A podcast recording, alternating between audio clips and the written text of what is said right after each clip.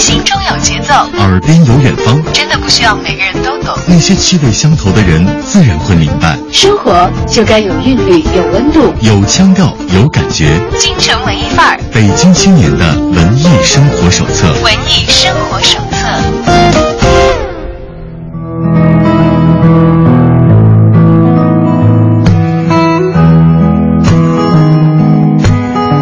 在京城文艺范儿遇到有故事的你，欢迎大家把耳朵停留在 F M 一零六点六 电波的另一端。今天下午呢，小张为大家邀请到的文艺小伙伴也是文艺气息十足的一位。如果你此前打开过我们今天的微信公众账号的推送的话，应该已经知道了。那么今天做客我们直播间的呢，是中俄青年文化形象的大使，但他呢其实以前也是我们京城文艺范儿的老朋友，我们的著名跨界青年女高音歌唱家潘晓芬。欢迎晓芬再次来到我们的节目当中。亲爱的听众朋友们大家好，我是潘晓芬，咱们又一次在这里见面啦。嗯，以前如果大家伙听到过晓芬来节目做客的这个录音的话，应该会知道她曾经有过很多重的身份。我第一次在节目当中碰到小芬的时候，是她推出自己的第一张这个专辑《偷洒一滴泪》，那个时候以纯白的女神的形象出现在封面上。那时候她自己也说有一些忐忑，完成自己的第一张专辑其实也是费了很多的心力的，包括中间有很多的波折等等等等。那个时候我们看到的是青年的音乐人的面貌，非常的向上和积极。但紧接着她再来节目直播间的时候，就有一个身份是开心麻花的女演员，而且是女一号爷们儿三，这样的一个在很颠覆的样子，非常颠覆的样子，完全和女神经病对，如果大家还记得的话。当然其实这也让小芬收获了很多很多不一样界别的粉丝。以前可能听她唱歌的有好多是呃，可能对于音乐有非常执迷热爱的人们，但是后来自从她上了这个舞台剧的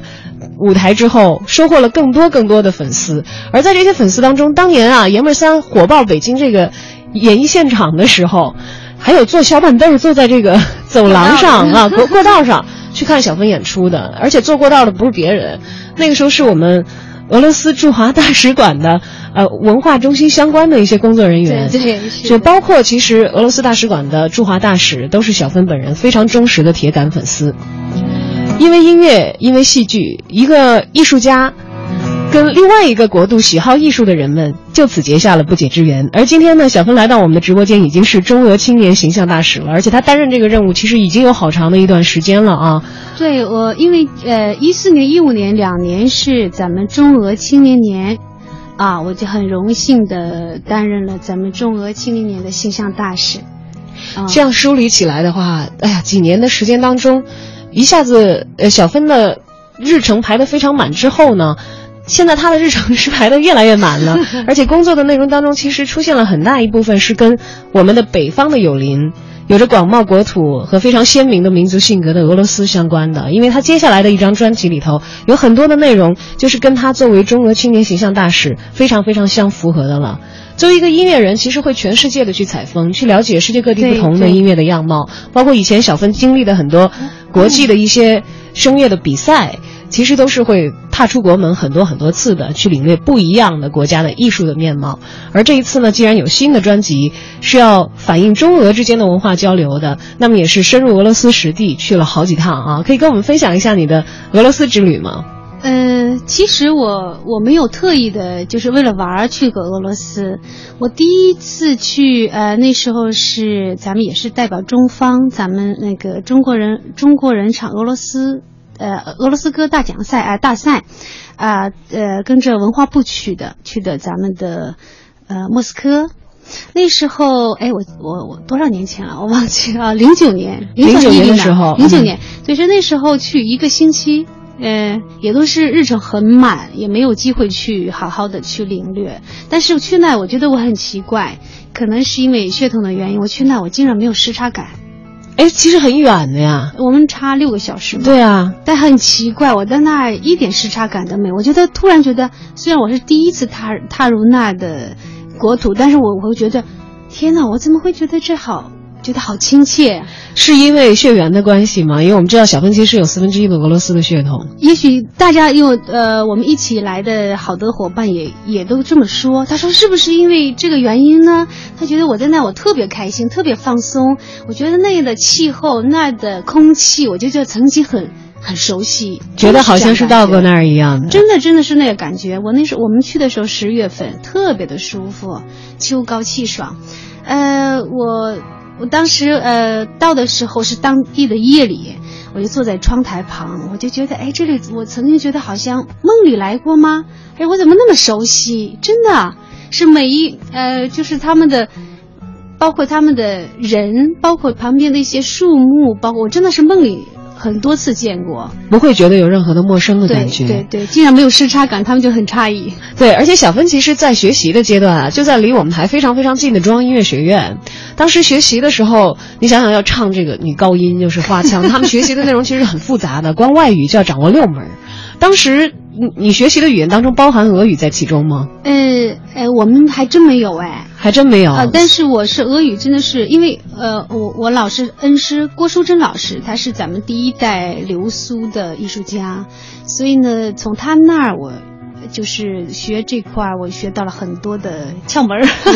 有一些经验在前面啊。对对对对对，但那次零九年的时候也是去参加比赛的，是中国人唱俄罗斯的歌曲。 对, 对，那就意味着要唱俄罗斯的歌曲了，是用俄语演唱，对吧？是是，嗯。哎呦，那个时候面对一门完全陌生的语言，你唱的是什么歌？磕的是哪一个？呃呃，我我那时候是唱的是呃 Vitas 的歌剧二。哦 Vitas 歌剧二是吧、呃、Vitas 那个时候在中国特别特别的火。是是，因为我我但是对俄语，虽然我那时候是之前因为外婆是俄罗斯人，但是外婆是很早，就妈妈很小的时候就去世了，所以其实你是没有见过外婆的。对，就妈妈其实说白了她也没有印象外婆长什么样了，所以就是妈妈包括我不是就说天生就是因为外婆的原因会讲俄语，所以后边我是自己学的，学的呃，但是学俄语就说比起可能其他人会可能就会容易一些，啊，就是天生会打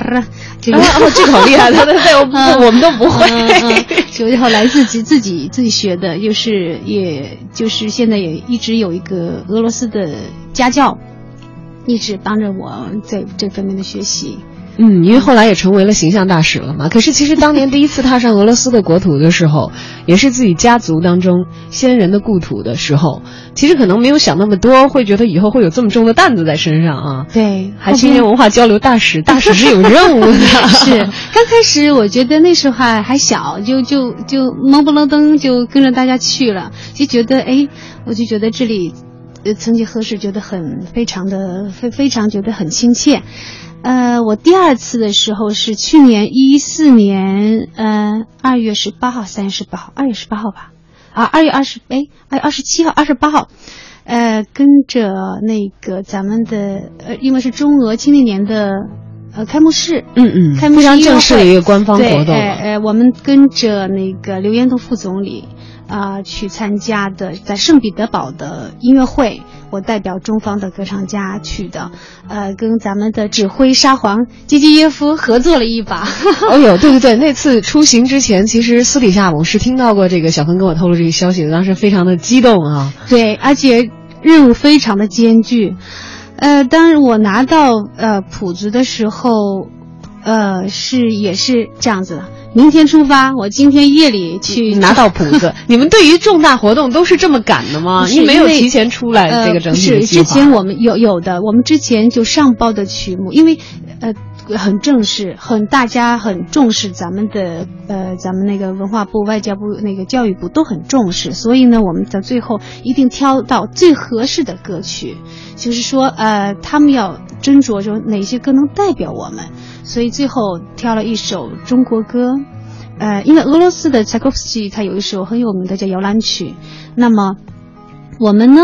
呃，因为这首歌呢是那谁基基耶夫非常喜欢的，那么后来我们争争来争争去，哎，我们中国也有摇篮曲嘛，就后来定了一首咱们呃中国的东北的摇篮曲，啊，这首歌，哎呦，我当时我当时。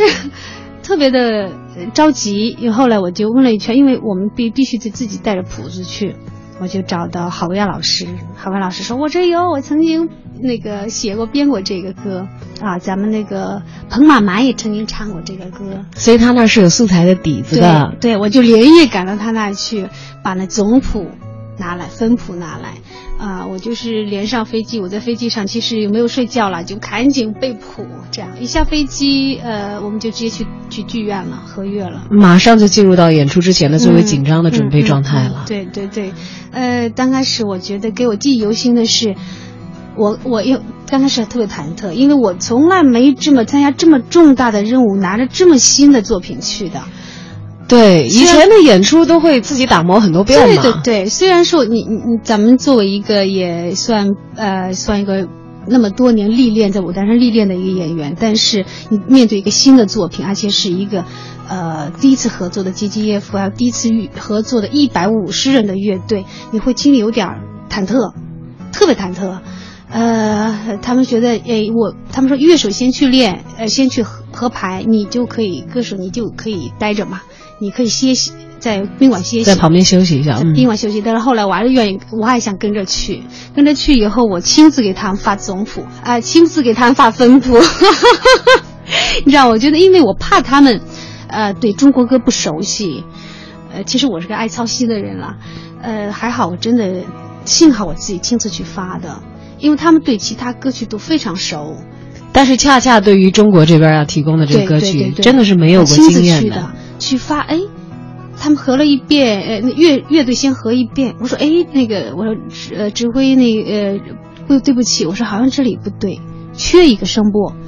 啊。后来他一看，还真缺一个声部，然后后来后来再我说啊，对对不起，再我说再打断一下，还有一缺声部，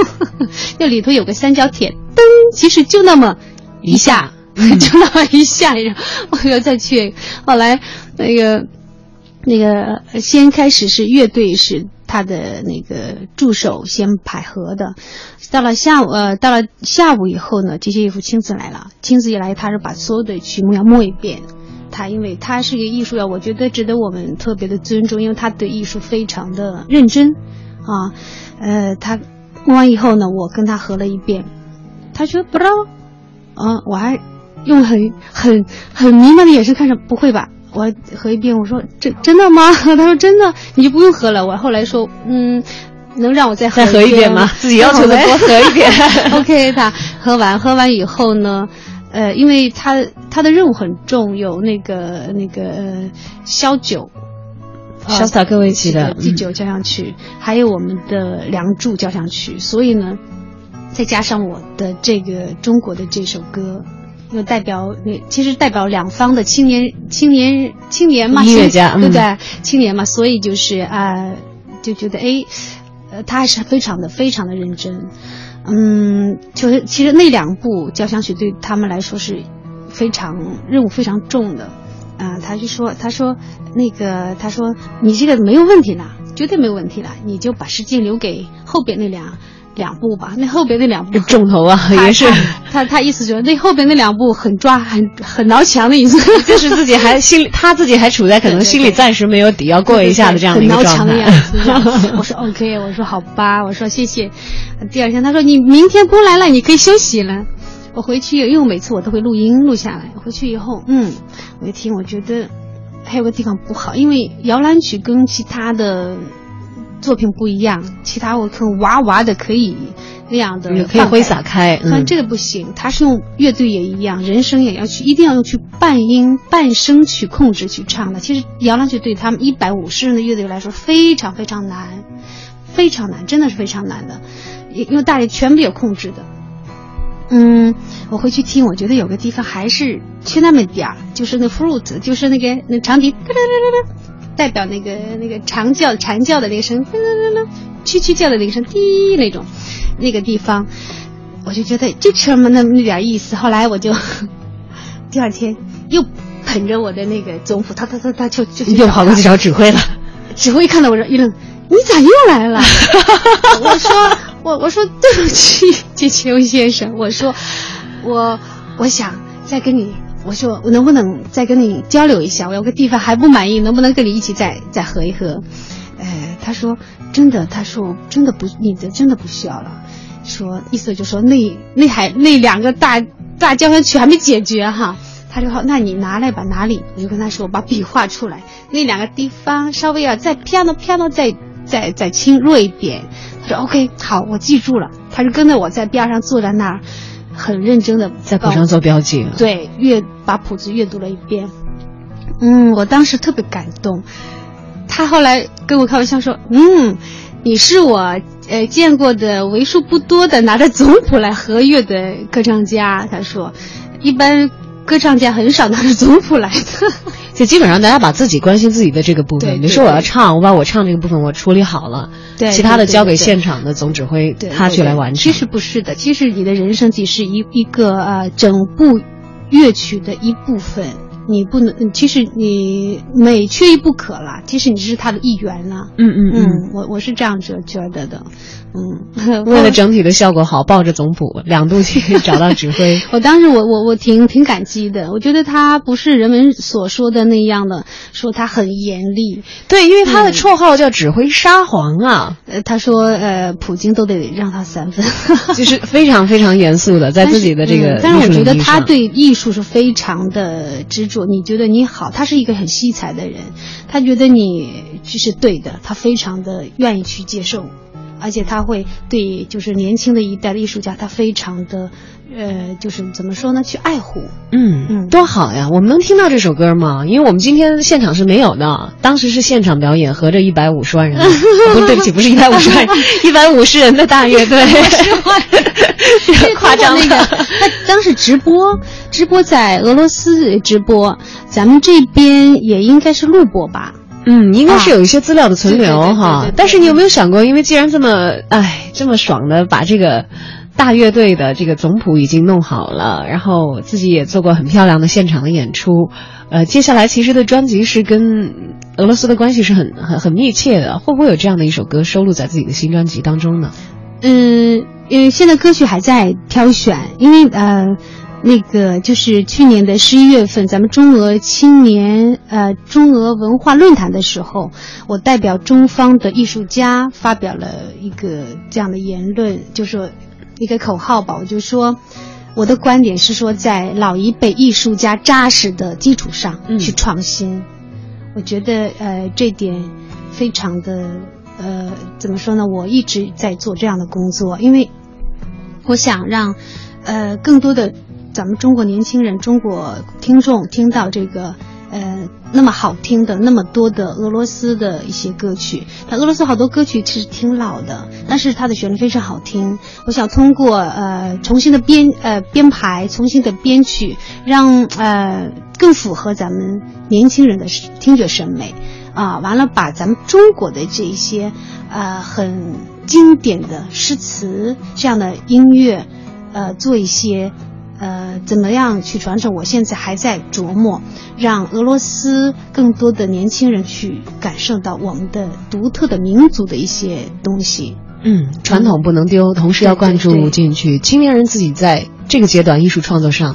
所有所带来的一些新的一些火花和灵感在里面。对对对对，其实要说啊，呃，俄罗斯还有包括之前前苏联，他们的艺术对我们国内影响其实是非常非常大的。嗯、一方面像我们的父母辈都会传唱俄罗斯民歌，谁都知道这个莫斯科郊外的晚上卡秋莎，大家都会唱卡秋莎。嗯、当然可能现在大家听到了很多的是我们这个自己的演绎了，我们非常中国式的这个演唱了啊。其实俄罗斯本土自己的民歌有自己原来的样子，非常的好，他们的古典音乐有自己非常完善的体系和非常强大的表表演的团队，到现在其实这个传统都在一直坚持。哪怕其实前两年啊，就是大家都争相模仿的这个 Vitas， 就包括这个小芬当时去比赛的时候啊，呃，唱的他的歌，他其实也是在非常非常雄厚的原来俄罗斯的艺术的基底之上，对，在进行流行化的一些创新。对，他原来就是学古典的，嗯，有非常扎实的功底在这个底下。所以其实我们的北方的邻邦这个巨大而广袤的国家，它也是一座艺术的宝库，甚至包括刚才小芬也讲到自己的恩师，早年的时候是第一代咱们留苏的艺术家。对，嗯、其实是对于中国后来的这个艺术体系的建立，包括艺术人才的培养，是影影响非常深远的。那么今天呢，在我们的直播间，小芬既然来了，我们除了聊一聊她的故事，聊一聊她的艺术之路当中插进俄罗斯的那一段之外，我们也要来听一听她的作品。嗯，先来听一下以前的专辑当中的吧。其实我很喜欢的一首歌， okay. 刚才摇篮曲我们没办法听了，你听首《月亮颂》，也是属于晚上静静的时候我很爱听的。啊，这首也是。哦，这首不是了，对，嗯、稍等一下。放的这个歌的顺序。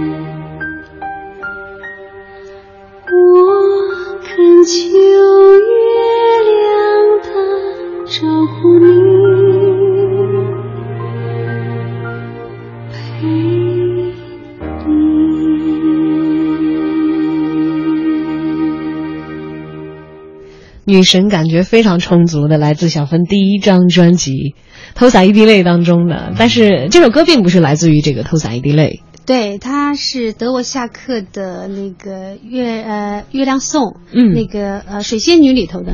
月亮颂，超级柔美的，哎呀，缓和的声音。我现在听，我觉得，哎呀，我都。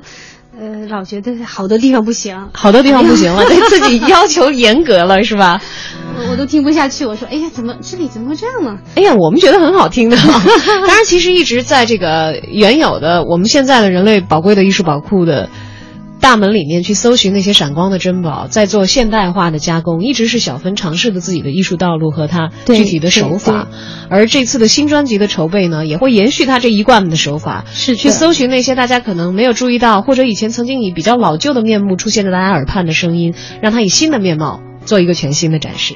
打开北京青年的文艺生活手册，欢迎继续走进京城文艺范儿。今天为大家邀请到直播间的文艺小伙伴是国际艺术家声乐比赛当中的这个金奖获得者，当然这曾经是小芬获得的殊荣当中的一个了。今天来到直播间呢，我们的跨界女高音潘小芬是以中俄青年形象大使的身份坐在我们的直播间的。当然那些都是很官方的 title， 对于文艺之声的听友来说，如果你熟悉小芬并且听过她以前的节目，她是我们非常亲切可爱美丽的一位文艺小伙伴。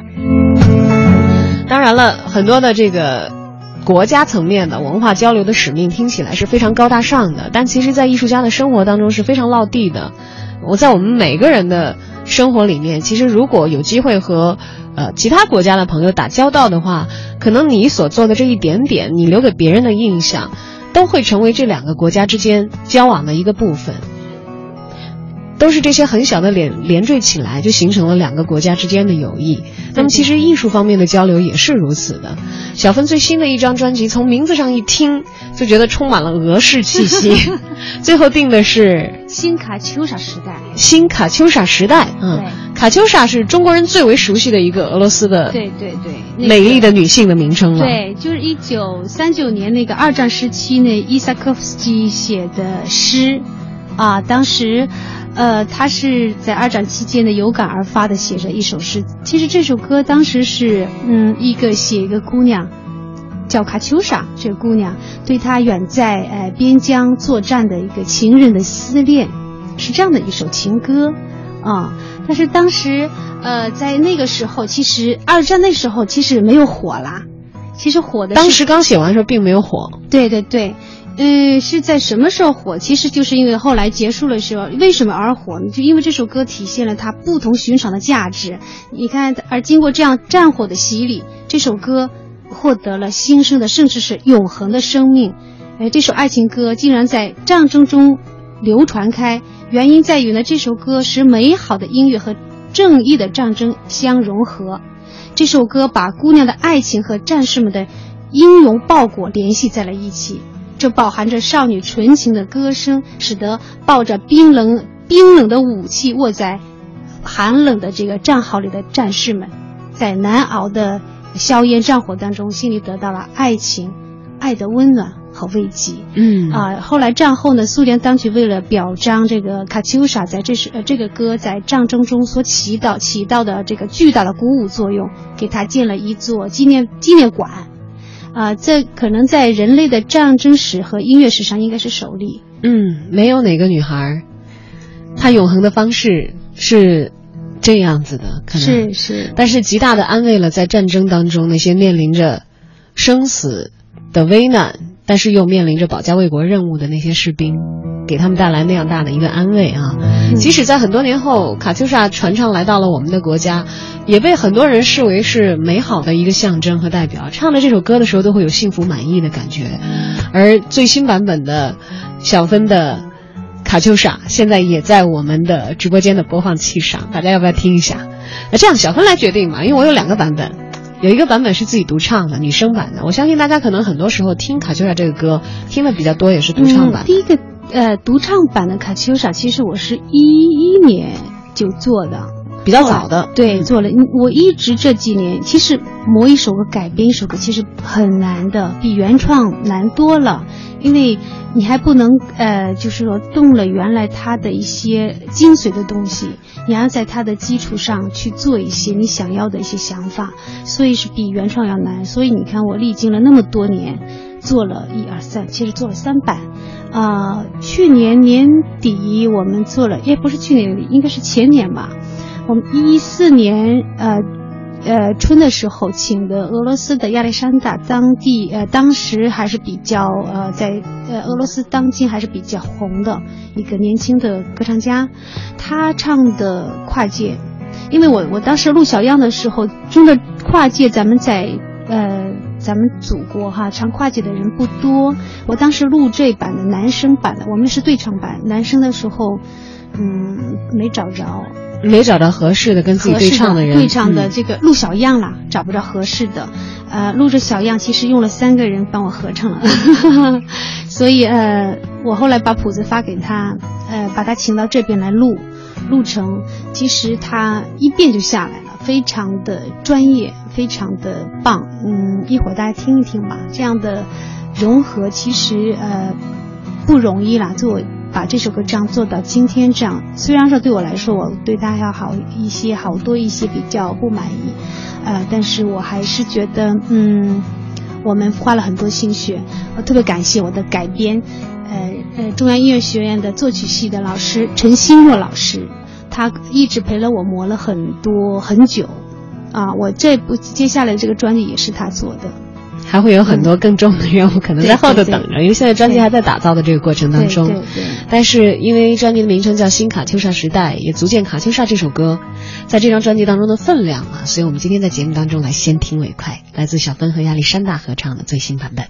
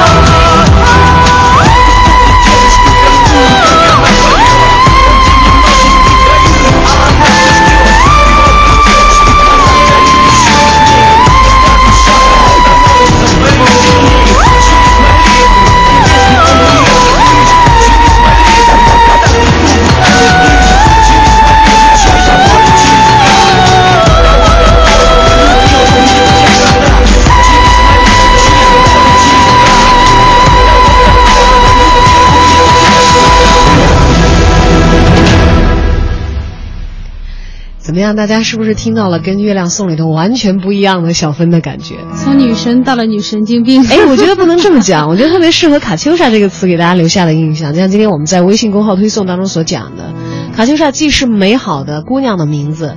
它又是非常强大的一种武器的名称，它也是一款火箭炮的名称。刚才这歌里大家完全可以听到非常十足的冲击力啊，在听觉上那个一直一直绕在特别特别高的地方，刚开始是像小鸟一样唱，然后到后来一直在高处缭绕的那个海豚音啊，那足见我们小芬之前花香女高音的底子呀、啊、有多么的扎实，底下垫的是这个亚历山大的 rap 啊，对，还真的是还可以这样子唱。哎，这卡秋莎这个版本我相信大家爱听，但是真的是不一定唱得了，不说不一定，我觉得绝大多数人应该唱不了吧、啊、谁唱得了的大家谁到时候呃找我们吧，因为我们想就是说之前因为亚历山大回国了以后，我现在男搭档没有啊，所以要进行现场表演的时候这首歌就一直没有办法拿到现场来表演，对对 对, 对, 对、嗯、只能以录音存留的方式在放录音的地方可以放一下，对，所以演出啊、呃、所以今天晚上的演出人家那个就就就头一个就是点卡秋莎，我说那我只能不唱卡那个亚历山大、哦、马上就要唱这首歌了对吧，在这个现场演出的时候，对对对，呃是在哪里演在哪里唱？嗯、呃、在咱们那个你像怀柔，怀柔有个喇叭沟啊，我知道咱们这个这是北京和河北的交界的地方啊，它咱们那个怀柔喇叭沟有一个呃呃文化广场举行的咱们那个当地的风情呃风情节开幕式，哎呃，总名称叫什么？哎呦，对不起，怀柔同志们，对不起。哎，但是正式的演出的时间应该是在明天、啊、明天早上，明天早上。所以在约请小芬来为这个开幕式特别演唱的时候，直直的就说卡秋莎，卡秋莎，卡秋莎。我说，我说我只能独唱的版本啊。哎，所以独唱的版本在现场的演出当中，现在是出现的比较多的，是因为缺男搭档，这是正经。其实，在自己创作当中遇到了一个比较头痛的一个问题。是，呃，那个。因为呃，因为我一直现在我还在国内，我没有找到合适，就是没有找到啊。之前发过几个邀约，人家都嗯、呃、拒绝了。打回来了，试了一下，觉得好像哎呀有点难度。打回来了，因为我可以想象，刚才仔细听大家知道，其实对男演员的要求是非常的高的。你像那样的高音能唱出来的，可能很多人是职业、这个，就说又有高音，而且又会 rap， 对，而且又会说呃通俗底下通俗的那种。哎、呃，我想说、就是，我知道了。哎，明哎，今明天上演出。Sorry，Sorry， 十九号那个是滩河川，哎，滩河川，哎，滩河穿过满族风情节，满族风情节在喇叭沟的 啊, 啊，大家可以听到现场版本的卡秋莎，小芬唱的，但是她独唱这有点遗憾，就不会是刚才那个男女对唱的，对，对对对对，而且两个高音会纠缠融合到一起的那个版本。当时我我那个呃新卡秋莎啊，不是那新新时代女高音，中国新时代女高音呃音乐会在保利的音乐会，当时我唱的也是这个。呃，请的那个亚历山大来的，啊、呃，当时现场非常的这首歌非常的嗨，达到了气氛的这个爆点。对，听觉上就感觉卡秋莎火箭炮的冲击力一样的。不过、嗯、话说回来，下一张专辑既然是新卡秋莎时代的话，仅仅有这一首歌肯定是不够的。对，现在已经列入到这个我们专辑会推出的这些歌曲的名单当中的，都有你的哪些作品呢？嗯，有呃。诶、哎，那个一三年，咱们为咱们那个，呃，习大大接见乌克兰总统演唱的那首歌，虽然是那首是当时是乌克兰语唱的，我现在把它填上那个，它有俄语版的，现在用俄语版的。当时你一直特别喜欢这首歌，对，特别喜欢的《丑礼花》，我到现在也非常有印象，对对对对，因为。可能是因为这个，呃，不是可能是，其实是很遗憾，就是因为达不到这个播出要求的版本。因为当时小芬是现场演唱，所以我听到的那段录音呢，是同行的人员用这个手机简单的录的，有很多嘈杂的这个现场的声音啊，等等啊，这样的情况啊，我们听不到这个，而且是有有的时候是准备啊、排练啊这样的一些情况，不是这个正式演出的版本，所以我没有办法拿到、那个。你听到那个不是现呃演出现场，因为演出现场是不准许不允许、呃、录音的，录音的、嗯、是我们排练手。啊、呃，是排练的时候，嗯、对, 对, 对, 对, 对对对，因为还会有排练现场的声音，但、嗯、总归是比较嘈杂，它的这个播出的音频达不到我们播出的效果，嗯、是是，对，所以没有办法在我们的节目当中给大家一听究竟，但是我向大家保证这首歌极其好听，大家都能听到了，嗯，因为那首歌可能中国的听众真的是非常的陌生，以前没有在一些大大规模的演出当中亮过相，这个是小芬作为艺术家自己的呃搜集的过程当中，我搜集了嗯。呃七八百首吗？对，七八百首，他们呃俄罗斯的一些老歌，真的好好听，有的真的哪怕就那么一两句主旋律，哇，太好听了。嗯，然后在这个自己的宝库里头翻翻翻翻翻，找找找找找，这个这个这个这个，当时是其实是作为国家。领导人接见另外一个国家的元首的时候，是作为艺术的礼品是赠送出去的，进行一个非常高规格的现场的表演。那么其实在下一张专辑的时候，我们大家也可以听到了，也是作为一个音乐的礼物，我们精心的把它再重新的制作包装完成之后，但是不是我我不会做成 C D， 不会做成 C D 吗？这首歌，因为现在呃现在 C D 没人做了呀，也没人，对，这个载体会比较老，对，成本也高，所以呢，我现在也不会做成 C D 的，因为嗯，有第一个专专辑是 C D， 花的成本蛮高的，虽然收获了很多的成绩，呃，也被那个上次那个咱们那个呃呃。爱丽和，爱丽和在呃呃那个叫什么韩国很有名的爱丽和公司，呃，他从咱们中国搜了两个，一个是我的，一个是古风老师的那个专辑去做他们呃 S D 卡的小的那个小这么点儿的小的 S D 卡的一个呃版本的一个 C D 呃一个专辑，呃，我他的通过他们那个，我在想。我不会做这样的东西我要借这个专辑我要做成什么样呢？我卖个关子吧，反正是很不一样，我呢里面是让艺术插上科技的翅膀，飞到财富的彼岸。哎，听听看啊到时候会以什么样的方式来亮相呢？因为我们知道现在其实新的专辑发售的方式有很多了，对，哪怕有很多人摒弃了原来 C D 的这个载体，因为我现在做音乐对我来说就是一个爱好了，但是我就是不指望他能够呃，不指望他生活，所以呢，我会很放松，我会把它做精品，所以呢，我会觉得呃，我要把它做好就好了，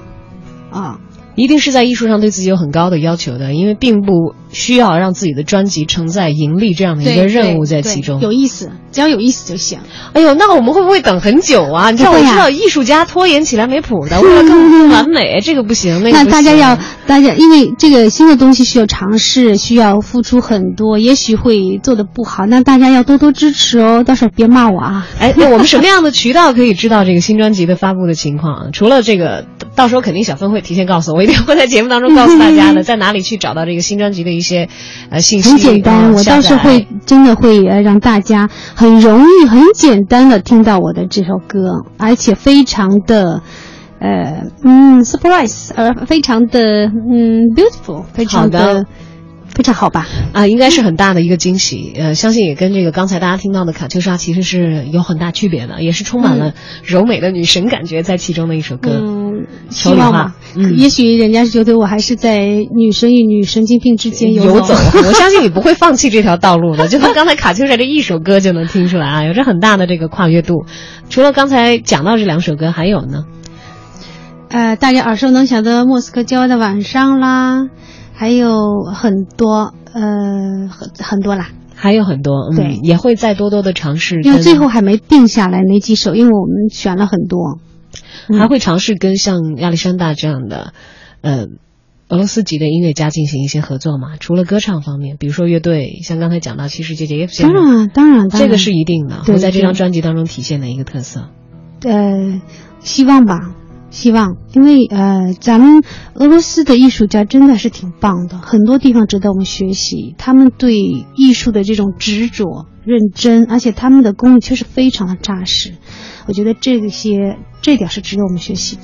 在艺术风格方面，你有那么多次的在俄罗斯演出的经验，也合作了很多不一样的俄罗斯的音乐人，包括自己其实的宝贝库里，就打开自己的素材库，好多其实音乐的来源也都是来自于那片土地的。嗯，你觉得俄罗斯的音乐和艺术对你造成的最大的影响是在哪样的一个部分呢？呃，其实对我最直接的影响是，我觉得，呃。呃，你会原来如果不卖出去的话啊，在自己的小房间，你会觉得，哎，自己挺膨胀的，挺大的一个人。当你迈出去那个门的时候，你会觉得这世界好大，我好渺小。我觉得我好的地方，觉得还是个小孩儿，还是个幼儿园的小孩儿。你觉得人家都是大学生、研究生啊，会这样感觉，觉得还自己还不够努力，还不够。呃，认真的扎实扎实塌下心来去做。虽然很多人说我已经很尽的去做我的专业专业，嗯，其实在自己的专业道路上，小芬一直留给我的印象就是非常的勤勉，而且很很纯粹的，很肯钻研，比较傻呗，就认定跨界一条路。你看，你从第一次来上节目的时候，第自己第一张专辑跨界的，虽然那个时候偷洒一滴泪是来自这个意大利的歌剧的留下来的这个宝贵的音乐遗产，大师的作品，到现在虽然可能下一张专辑是走的俄罗斯的道路，但跨界这个方式没有变，风格没变，风格没有变，嗯、然后继续去探索的这个姿态也是一直都没有变。对，而且视野会打得更开一些，嗯，包括对自己所输出的作品的这个品质的要求也会有着一个更高的标准，当然也会投入更多的成本在其中。既然这个时间虽然需要一定时间的等待，但是是艺术家在打磨自己拿出来的精品的话，我觉得是值得大家花一些时间对去等待它有一个惊艳的亮相的时刻的。那么再说说轻松的，刚才说了很多好像都是任务性的东西啊，因为是艺术家既然是决定了自己要做这样一个东西，都是必须要完成的。那么轻松的方面呢，有没有给自己安排一下接下来的要前往俄罗斯的也好，还有前往其他地方的也好，这样的一些有吗？旅行吗？对对，旅行的有啊，目的地的假期的有啊。我觉得十五年其实我让我改变了我的人生。呃，我我那么多年一直这样打拼过来，真的把自己当做一个爷们儿去打拼，没有把自己当女孩儿。呃，我就觉得，我虽然到过很多地方，但是我没有静下来去，我觉得自己一直在工作，我没有静下来去说去领略一路的风景。我准备今年给自己放个假，去欧洲转一圈，慢慢的转一转，法国进德国维也纳，呃，一圈意大利一回，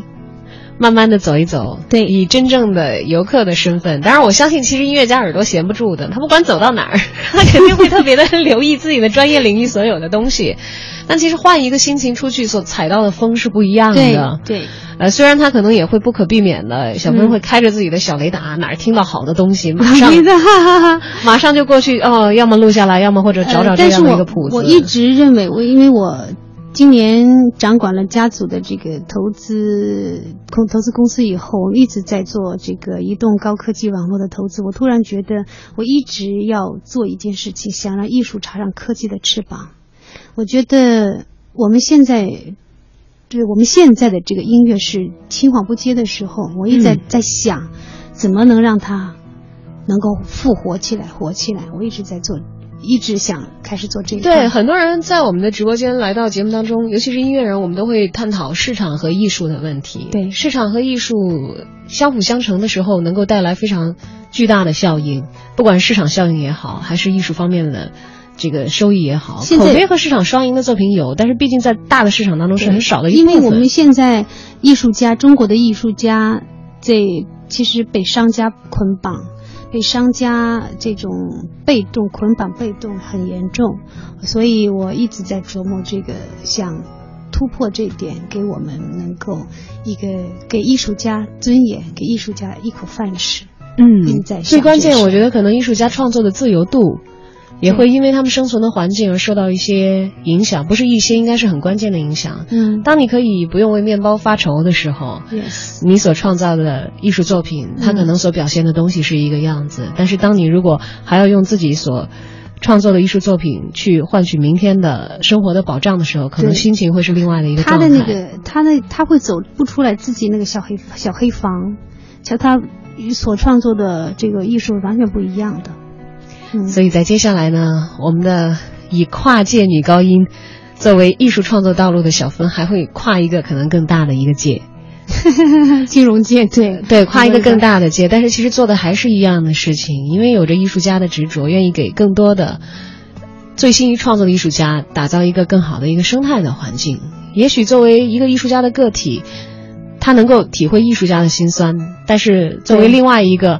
可能能够涉及一下资方身份的这样的一个人，站在一个懂艺术家的角度来做一个资方的支持的话，可能会让很多的艺术家因此而受益。我觉得呃，让艺术家呃找回自己的自尊，因为呃我是呃自己是出身、呃、自己艺术家出身，所以我特别有体会。为什么我做，就像我我为什么做投资一样，因为